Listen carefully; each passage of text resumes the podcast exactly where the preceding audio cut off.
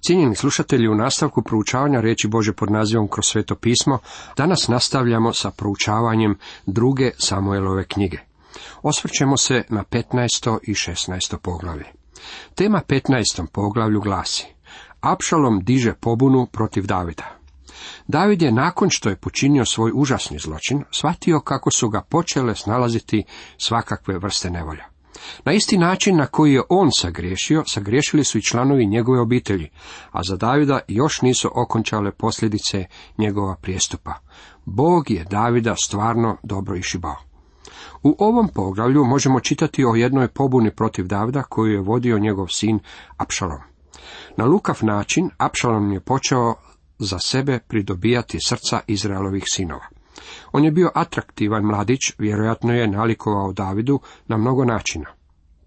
On je najvjerojatniji nasljednik Davidova prijestolja, to jest David bi ga želio vidjeti na prijestolju iza sebe. Sada nalazimo kako se Apšolom vratio natrag u Jeruzalem i počinje tajno djelovati na zbacivanju sa vlasti svoga oca Davida. U stvari, podići će se prava bura, revolucija, koja će natjerati Davida da još jednom u svom životu mora bježati kako bi spasio goli život. Biće prisiljen pobjeći iz Jeruzalema. Poslije toga nabavi Apšalom sebi kola i konje i 50 ljudi koji su trčali pred njim. Apšalom je u rano jutro stajao kraj puta koji vodi do gradskih vrata.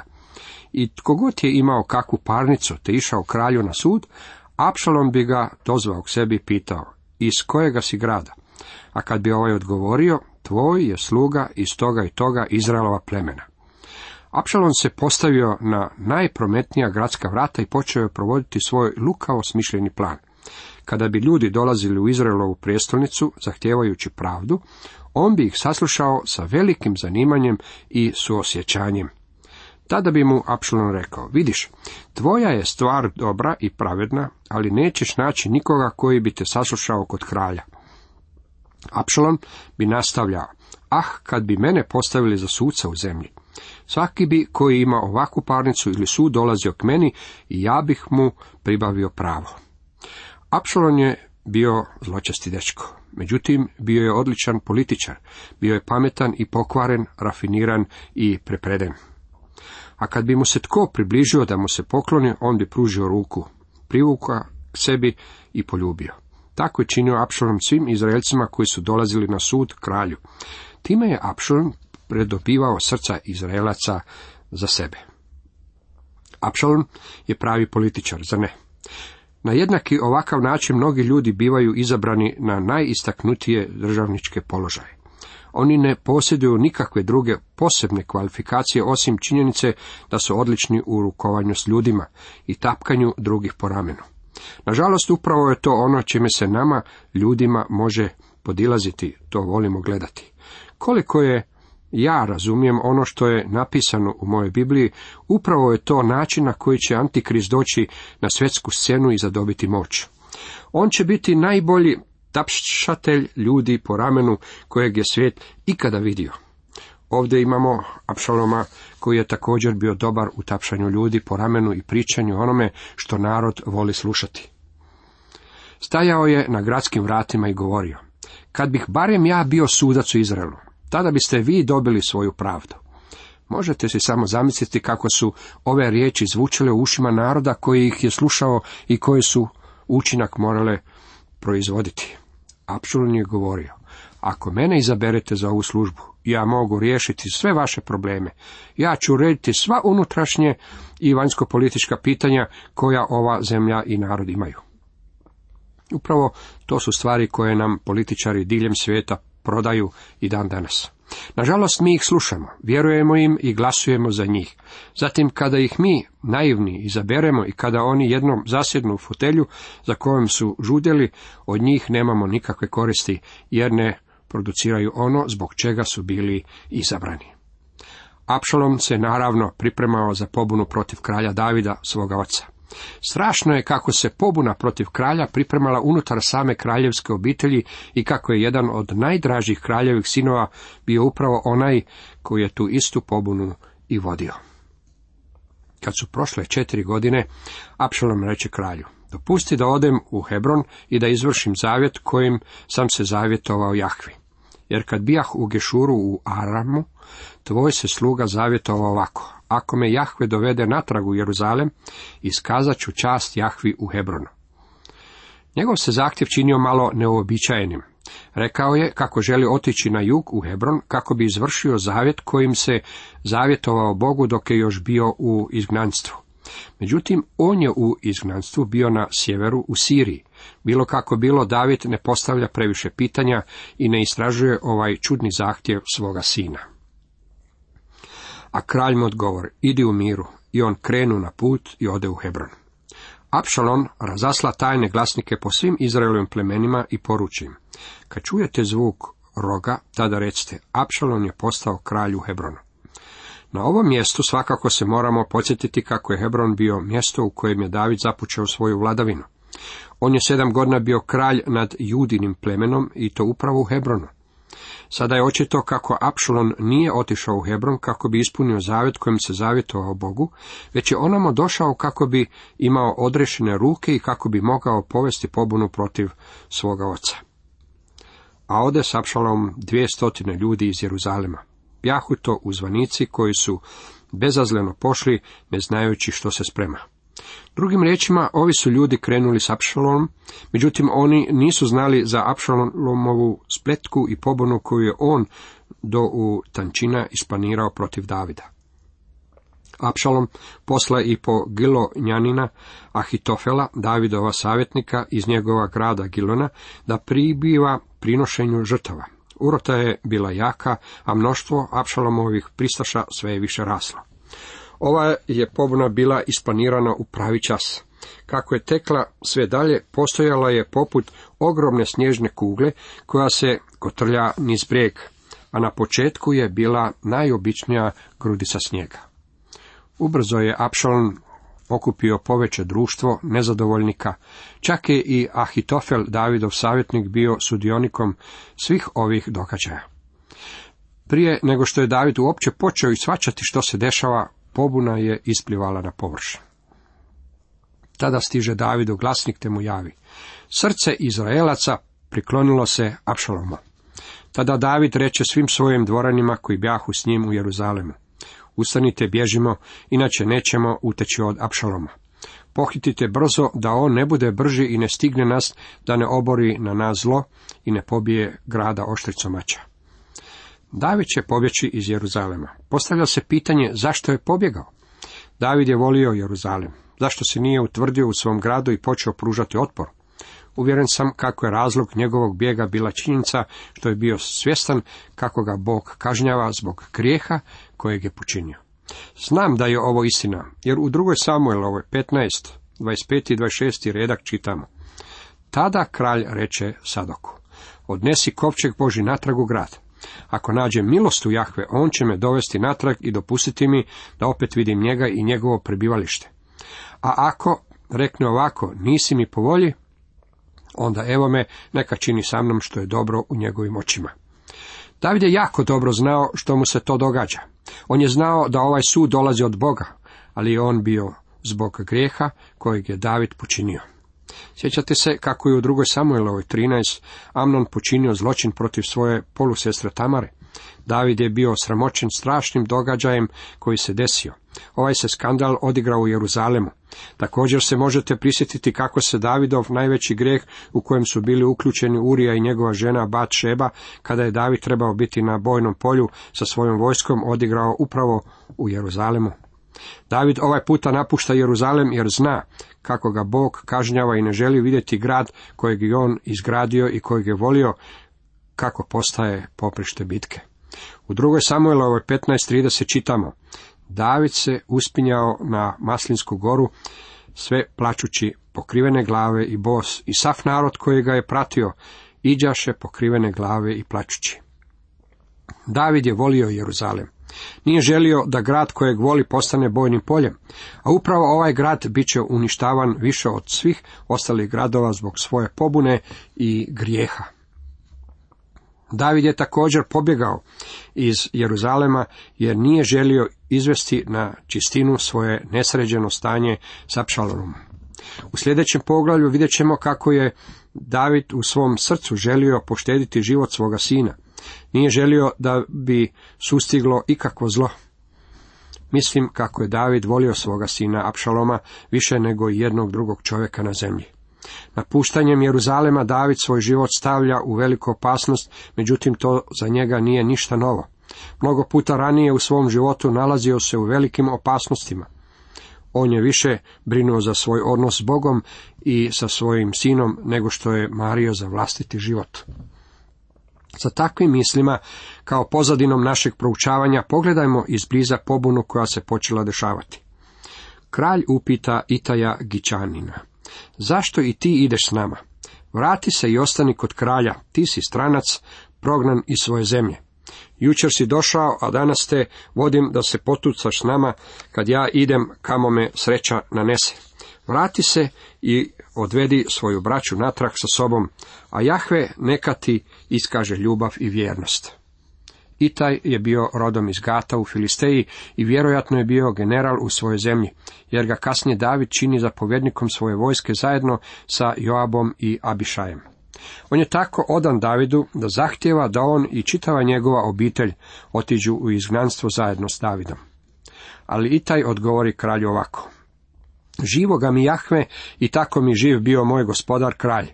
Gdje god bude moj gospodar kralj, bilo na smrt ili na život, on će biti i tvoj sluga. Tada David reče Itaju, hajde prođi, i Itaj iz Gata prođe sa svim svojim ljudima i sa svom svojom pratnjom. Svi plakahu iza glasa. Kralj je stajao na potoku Kidronu i sav je narod prolazio pred njim prema pustinji. David je imao mnogo odanih sljedbenika. Bilo je tu mnogo ljudi koji su bili spremni i svoj život žrtvovati za njega. Bjaša ondje i Sadok i s njim svi leviti koji su nosili kovčeg Boži kraj Ebjatara, dok sav narod nije izišao iz grada. Tada kralj reče Sadoku, odnesi kovčeg Boži natrag u grad. Ako nađem milost u Jahve, on će me dovesti natrag i dopustiti mi da opet vidim njega i njegovo prebivalište. David je poslao kovčeg Božeg saveza natrag u Jeruzalem, kamo je i pripadao. Prepoznao je kako je ono što ga je snašlo i što mu se dešavalo bilo Boži sud nad njim.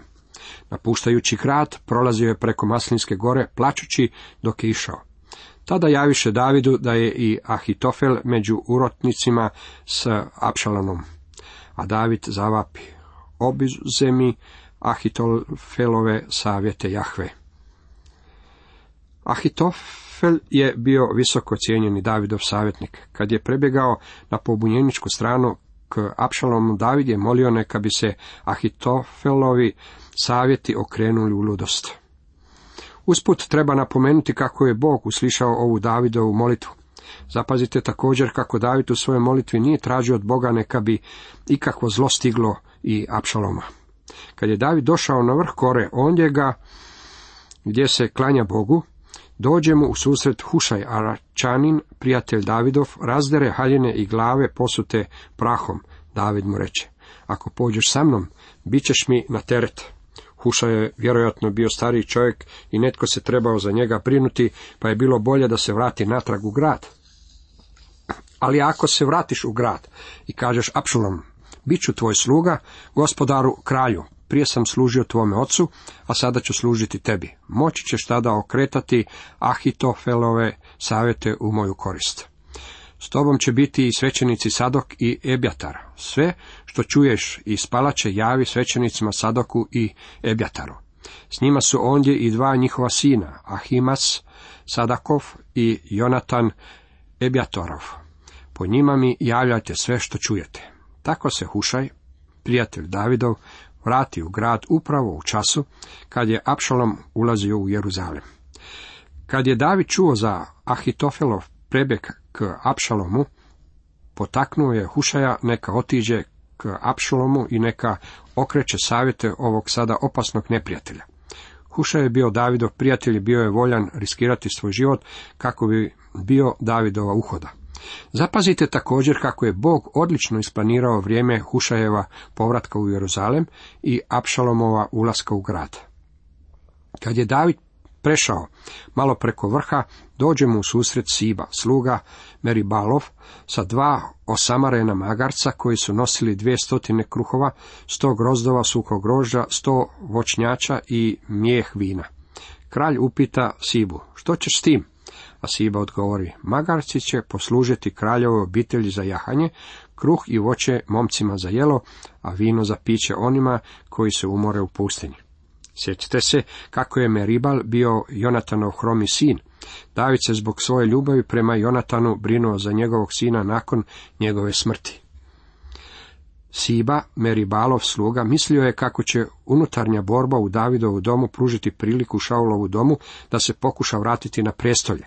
Meribal je bio jedini nasljednik prijestolja koji je još bio na životu. Pričajući Davidu ovu izmišljenu priču, Siba se nadao da će za sebe pridobiti nešto Meribalovih posjeda. David, ne imajući prilike provjeriti istinitost činjenica, na prečac je donio odluku kojom je Sibi pripalo sve ono što je ranije pripadalo Meribalu. Kad je kralj David došao do Bahurima, izađe odande čovjek od roda Šaulova. Zvao se Šimej, a bio je sin Gerin. Dok je izlazio, neprestano je preklinjao. Bacao je kamenje na Davida i na sve dvorane kralja Davida, premda je sva vojska sa svim junacima okruživala kralja s desne i s lijeve strane. A Šime je ovako govorio proklinjući, odlazi, odlazi krvniće ništario. Jahve okrenio na tebe svu krv Šaulova doma, kojemu si ti oduzeo kraljevstvo. Ujedno je Jahve predao kraljevstvo u ruke tvome sinu Apšalomu. Evo, sad si zapao u nevolju, jer si krvnik. U onome što je Šime rekao Davidu bilo je i nešto istine. David je bio krvnik i na njega je pao Boži sud, u to nema nikakve sumnje. Tada Servin, sin, Abišaj zapita kralja, zar da ovaj uginuli pas proklinje moga gospodara kralja? Dopusti da odem prijeko i da mu skinem glavu.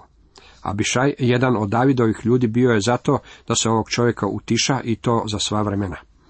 Zapazite kako je David reagirao na ove Šimejeve izjave i uvrete. Ali kralj odgovori, što hoćete od mene, Servini sinovi? Ako on proklinje te, ako mu je Jahve zapovjedio proklini Davida, tko ga smije pitati zašto činiš tako? Na to David reče Abišaju i svim svojim dvoranima.